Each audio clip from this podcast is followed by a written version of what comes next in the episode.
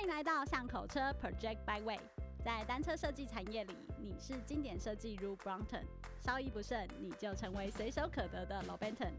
我们找来业界代表性的设计师们畅谈，看看他们是否在这场战役中顺利的存活下来，还是就此消失在圈子中呢？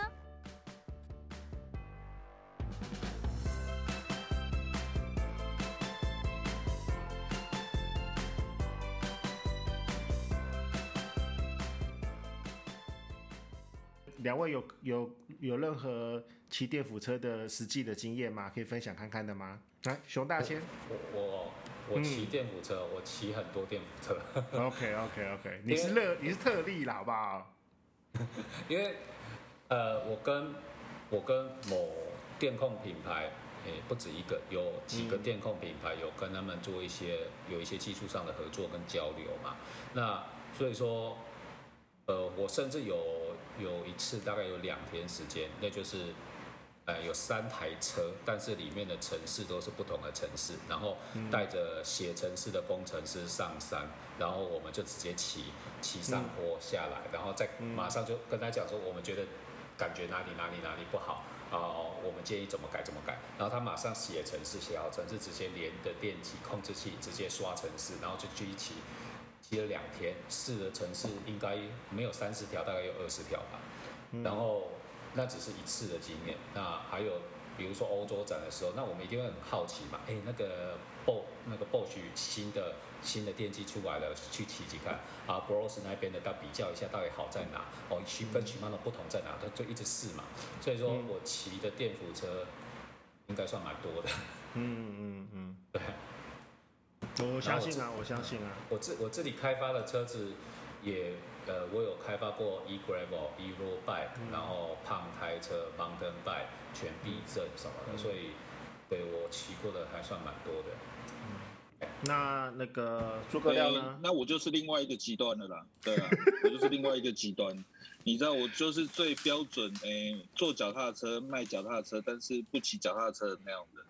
脚踏车对我来讲的意义就是骑去门口买买早餐用的，嘿，Yeah，嗯，然后像朋友有开发车子出来啊，嗯、然后就会跑去凑热闹，然后骑骑看这样，嗯，或者是跑去那个什么，像那个荷兰某某 G 牌啊，嗯，他们的供应商大会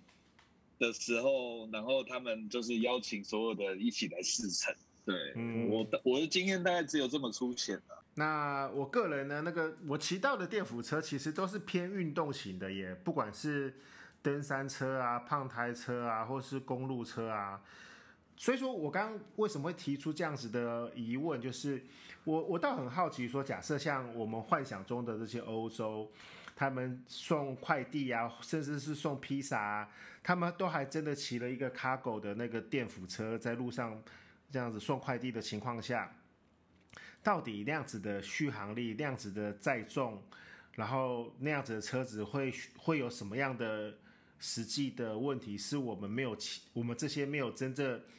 拿去应用的人，是是我们有可能是我们想不到的耶。嗯，对不对？你说叫我骑个电辅车去五岭，我可能可以想象得到；你叫我骑个电辅车去去 off road 一下，我可能可以想象得到会发生什么事情。但是我的经验里面没有去送过披萨，没有去送过外快递的时候，我真的很难去想象这个车在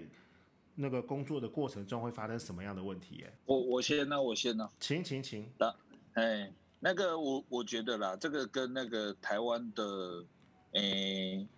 各行各业的公司营运者的逻辑有很大的关系，就是他们的想象里面其实并没有脚踏车这一块。你不要说送披萨没有没有电扶车，其实他们连脚踏车的逻辑都没有，就是他们，诶，应该说台湾的街道已经限制了大家的想象，所以大家直接联想到的是说，我可以用机车做什么，我可以用汽车做什么，但是不会去联想到说，诶，我能用脚踏车做什么，我能用电动辅助脚踏车做什么，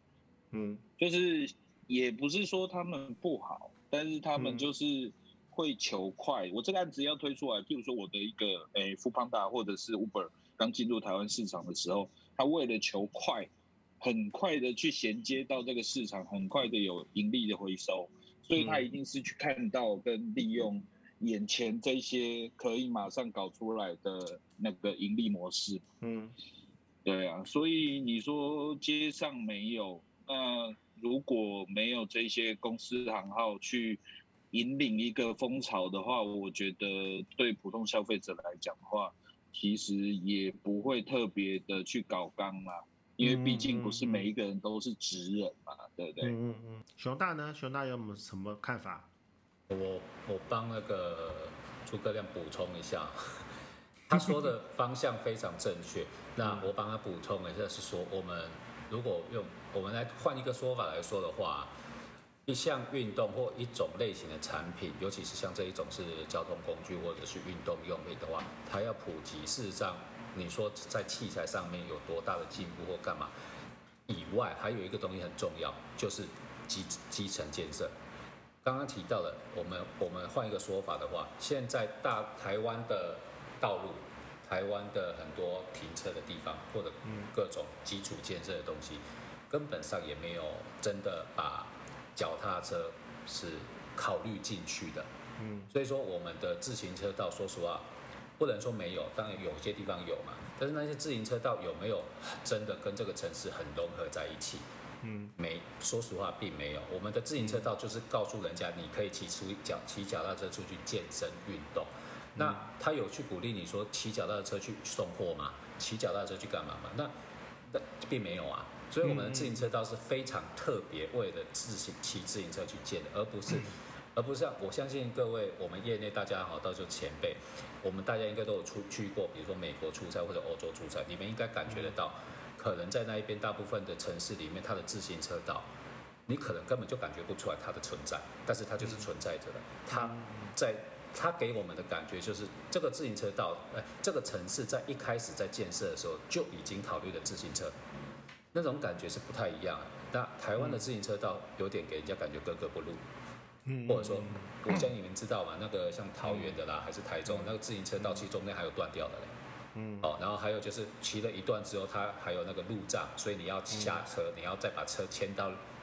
再接到下一段，这就你没办法完全连接的啊，然后就更不要说中间可能会有被挡住干嘛，所以说。呃，像刚刚提到这种这种产品，为什么在台湾目前还没有办法那么很大量撒开？另外还有一个原因是市场轨迹，但是我们等一下再聊。那像刚刚那个他讲的，就是整个基层建设，这嗯，不不只是基层建设，就是很多配套的东西，它并没有形成，那导致大家要使用这项器材本身的成本是很高的。这里的成本不是只有钱这些成本，是时间成本，是方便性。都不够方便的情况下，你就想 cargo 这种东西，你在台湾，请问一下你在马路上怎么停车？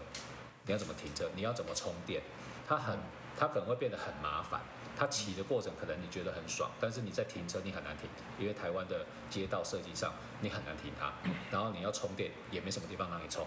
所以这是根本上一个问题，就是这个基基层基本建设并目前来说并没有对这项产品或这一类型的运动有什么好处吧。呃，我再回应一下，我之所以会提出这样子的问题，其实是站在一个设计者的角度来说，因为那个我们我们都是在呃台湾的这样子的国度里面去做生活嘛，对不对？所以说，在我们在自己的国家里面，我们很难想象，当你设计出一台电辅的 Cargo Bike，然后它被运被运到荷兰去的时候。人家人家老外是怎么样用这台车的？因为我们没没有那个环境，我们也没有那样子的外送的文化，所以说我我自己在问自己说，如果你要发一个案子让我去设计一台全新的电辅的 Cargo Bike 的时候，那个我觉得我会很心虚哎，我会觉得那个我我不知所措哎，嗯，因为你不知道。市场上到底是怎么使用这种产品？对对，对，我知道你的意思。不知道啊，不知道啊，对啊。我，我知道你的意思。你说一个设计师，你是可以临摹，你可以参考，但是你的心虚点来自于你不是真正真切的体验到那个产品到底是怎么被在使用。是是是是，我我想我想表达是这个部分啦。但是另外一个另外一个东西呢，就是那个我有深切的体验的，就是呃。因为我身边有一些人，他们就真的有那个电辅车嘛，哈，跟着他们一起去骑车的时候，就发现，如果你只有一台电辅车，那这个问题不会出现。但是我就在想说，未来当未来的人他家里面的电辅车越来越多台的时候，比如说你是一个呃有小孩的家庭的情况下，那爸爸妈妈各有一台电辅车，然后小朋友再来一台电辅车，至少就三台了，对不对？那个以现在的那个用车环境来说，这三台车它们互相之间的这些零配件啊，光是电池模组啦，还有充电器啊，就算你是买同一个牌子的，好，不管是买哪个牌子。这三台脚踏车，男生车、女生车，然后跟一个小朋友的童车，这三个东西，他们用的这个零件都有可能不能够互相交换。这个是我发现，这是我呃深切感受到的。现在呃电辅车的一个很大的问题，就是这些东西本身并没有被规格化。所以不知道两位有没有什么可以回应的部分？呃，我说一下哦，那个。嗯呃，这个问题其实我之前在做在做电动车开发的时候，当然也有想过这个问题，甚至我也想要去找一些 solution 出来。那、嗯、现在的确是没有没有模组化。那这个问题实际上从市场跟消费者使用习惯来说，当然其实这本来就应该要去想这个事情的。那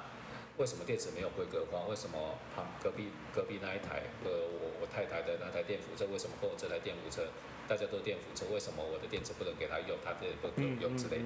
那这一类的问题是其实很容易去理解，但是在现在目前来看的话，的确是目前还没有厂商提供一个够好的解决方案。那目前看得到，只有在他自己品牌内的某几个机型可以互相共用一下。那比如说。比如说 Shimano 的七千八千，它某些东西是可以共用的，那五千六千有些共用，那就仅止这样，它只是在它的它自己里面共用，那并没有出现规格整合，就是比如说 Shimano 电池可以跟 Bosch 的马达对接起来，哦，对啊，那目前还没有看到这个方案。那我们如果从从先从技术上来说的话，硬件整合是一个问题，就是说在 e-bike 领域里面，目前还没有出现一个像自行车行业有一个规格整制定者。告诉我们说，电机应该要长长宽高的限制啦，那三颗螺丝孔的限的尺寸啊，没有人去整合这些东西，所以就变成说，各家有各家的理解跟各家觉得的考量，那它就是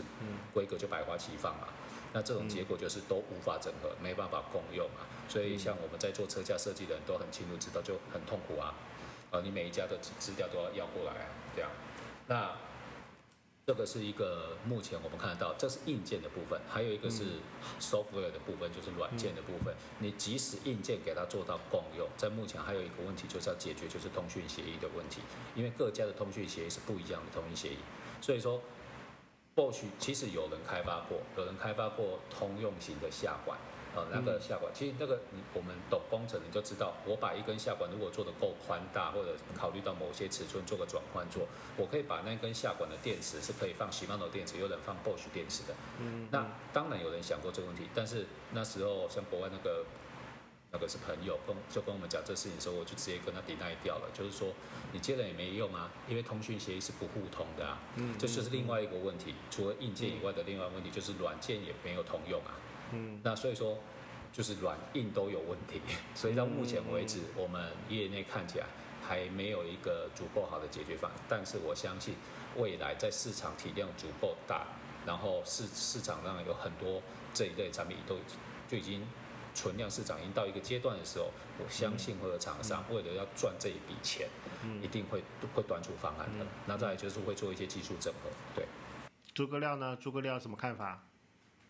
我我自己是还蛮不乐观的啦，对啊，其实，诶、欸，当然跟我的个性比较有关系，对啊，我我还是会觉得说，所以你的个性出了什么问题？哎、欸，就是你知道遇到这种事情，我都会觉得大家应该，我所谓的大家就是所谓业内的厂商，各位，OK，、呃、有钱的资本家，嘿，大家其实的各怀鬼胎。对对对对对，大家想要赚快钱的话，不会，应该不会有人想要这么费力啦。其实想算来算去，其实你大概可以想出几个比较有可能的人。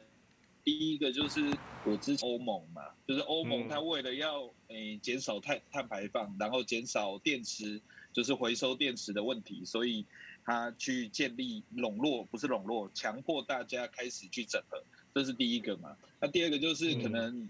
各欧美各几个四五个大品牌联合起来推出共用规格。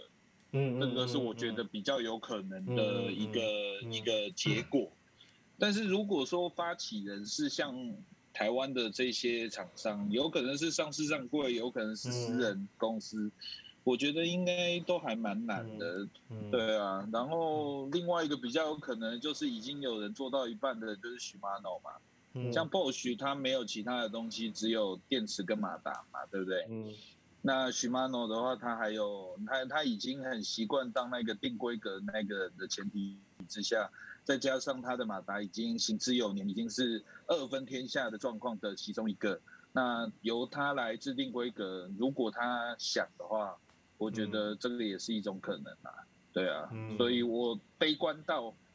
只有这几个选项 没了。呃，其实讲到重点就是规格的制定了哈。那但是在我的脑海里面，其实刚刚就跳出来另外一个呃，不是业界的一个一个一个品牌，那个我相信各位也都听过，就是 Gogoro。好，Gogoro 它在制定那个电动车的，我说的电动车是那种就是像速克达的那种电动车，他们已经做到整个电池是呃电池交换系统，然后整个电池是可以规格的，然后。呃，大家都互相留用的情况下，它已经是一个很好的呃案例在那个地方了。所以说，那个刚刚讲到规格的制定的这些东西的情况下，我我我这个人是期待未来啦哈，未来有一个能够像是 Gogoro 这样子的一个主导的厂商，他来跟大家讲说，哎，这个规格我做给大家，那你们谁要拿去用都可以。然后所以说，未来有可能会有一台。Shimano Specialized 的脚踏车，它是可以通 Gogoro 的电池。那可能未来那个捷安特它也会出一台那个电辅车，是可以通 Gogoro 的电池。那也许未来有可能可以做到这样子。那如果那天达到的话，那个现在我们说的这些问题，比如说我想要骑一台电辅车去环岛，那个你知道如果现在要去自己要买一台电辅车去去环岛的时候，你要备多少电池吗？你中间的这些充电，你你到了民宿的时候，你要替自己的这两三颗电池去充电，那个那个都是一个很大的工程哎，所以说我自己是很期待未来那个那个这个整个电池系统能够有一个像 Gogoro 这样子的厂商去做一个整合的这样子的事情啦。嗯，不知道各位有没有什么不同的观点？诸葛亮，哎我哎我先了哈。那个，我觉得啦，其实就像我们现在用三 C 产品一样，呀呀呀，我们通常到旅馆或者是回到家里，第一件事情就是把这些什么三 C 产品一个一个就是接上接上充手机啊，对啊，对啊，对对对对，有可能是无线充电，也也有可能不是无线充电，但是可能现在至少你看你看哦，就是已经有 USB A 跟 USB C。这两种规格，就只有这两种规格的前提之下，嗯、我们还是要牵线来牵线去，然后把东西都插上了，嗯、自己才能安心的去吃饭、洗澡、睡觉。嗯嗯嗯。所以其实同样的状况就是，现在的电动车、电辅车的状况，感觉起来，诶，我觉得应该很难做到像 Gogoro 啦，因为其实。诶，自行车或者是电动辅助自行车的厂商或品牌来说的话，并没有一个说，诶，我一定要够大才能能玩得起。其实自行车品牌常都是我一个人也可以搞得起一个品牌，我我小公司十几个人或五六个人，其实也可以弄得起来。但是摩托车不行啊，对不对？嗯。所以在这种比较多样化的品牌的规模之下。你与其去想说要像 Gogoro 这样子去一整颗电池的统一规格，不如说如何去创造一个属于电扶车市场的 USB A 或 USB。嗯，我喜欢这个想法，我喜欢这个想法。那熊大呢？我觉得我也蛮附和那个诸葛亮的说法，就是说有两种方向嘛，一个就是。交换这个就是 Gogoro 现在的做法，那另外一种就是不是交换，但是它是它是买卖行为，但是它的规格是统一的，这个也是一个不错的方向嘛。那我的看法是，我认为它迟早会发生啊，只是现在还不，现在暂时还不会。那为什么？为什么现在不会？因为现在在 e-bike 领域里面哈，都还在群雄割据啊，大家都还在打仗。但你要做这种事情要干嘛？打完仗了嘛，哦，武林盟主诞生了嘛。然后武林盟主说：“你们太乱了，我们要整理一下哦，干嘛干嘛的嘛。”那现在武林盟主都没产生啊，而且说实话，我我们我们昨天有聊过嘛。说实话，我们大很很多人的共识是，未来那个武林盟主现在还没进来。那在这种情况下，就是我我有问过我我说过我有问过一些系统厂商，你们有没有想过整合这件事情啊？然后你们有没有想过说，不要说别跟别人整合，你们先整合你们自己的规格这样子？他们他们就告诉我没空啊，嗯，他们就是都还在打仗，都还在冲量，因为市场也在增，然后车种也在变化。那所以说啊，除了大家还在打仗，再来真 e-bike 它的最佳形态，可能都还没有出现。这种车。自行车一化之后，它的车种到底应该发生什么样的变化？零配件应该发生一些什么样的变化？才是它还在进化当中。那在这个进化当中，可能还不是整合规格的好时候，因为整个车种还在建。再来，我们再讲另外一件事情，法规这件事情就好了。我们我们大家都知道，现在 e-bike 行业可能欧欧盟主导嘛，这些规范嘛。那其实欧盟现在对 e-bike 的那些规范、那些认证够完善吗？我相信大家业界也知道不够完善嘛。你看，连法规连法规都还不够清晰。那群雄割据，车种还在进化。那所以在这种条件之下，你就可以很清楚的知道，还不到整合的时候。好，那。但是我依然相信一定会出现那个整合者，一定会出现，只是现在还没出现，或者说我们还没看到它，这样对。那我相信，我相信在我退休之前，我觉得应该看得到。OK 啦，那个今天呢，那个我们把那个电电辅车的这个来龙去脉啊、前世今生啊，都先。大概的先聊过一遍了嘛，哈，但是我相信很多听众呢，其实还听得意犹未尽，所以说呢，但是今天因为时间的关系，所以说我们还是要先暂时先呃先止住打到这边哈，那但是至少我们今天那个已经已经稍微那个讨论到说，现在呢正是电辅车的呃战国时期。好，群雄割据，但是还没有还没有搞出一个那个武林盟主出来的情况下，其实谁都有机会啦，对不对？嗯，所以说呢，那那个我们今天节目呢就到这边，那很高兴各位的收听，那希望呢下次再邀请两位来跟上来跟各位分享更多更有趣跟电动车相关的事情，好吗？谢谢各位，谢谢，拜拜喽。以上节目由五祥贸易赞助播出。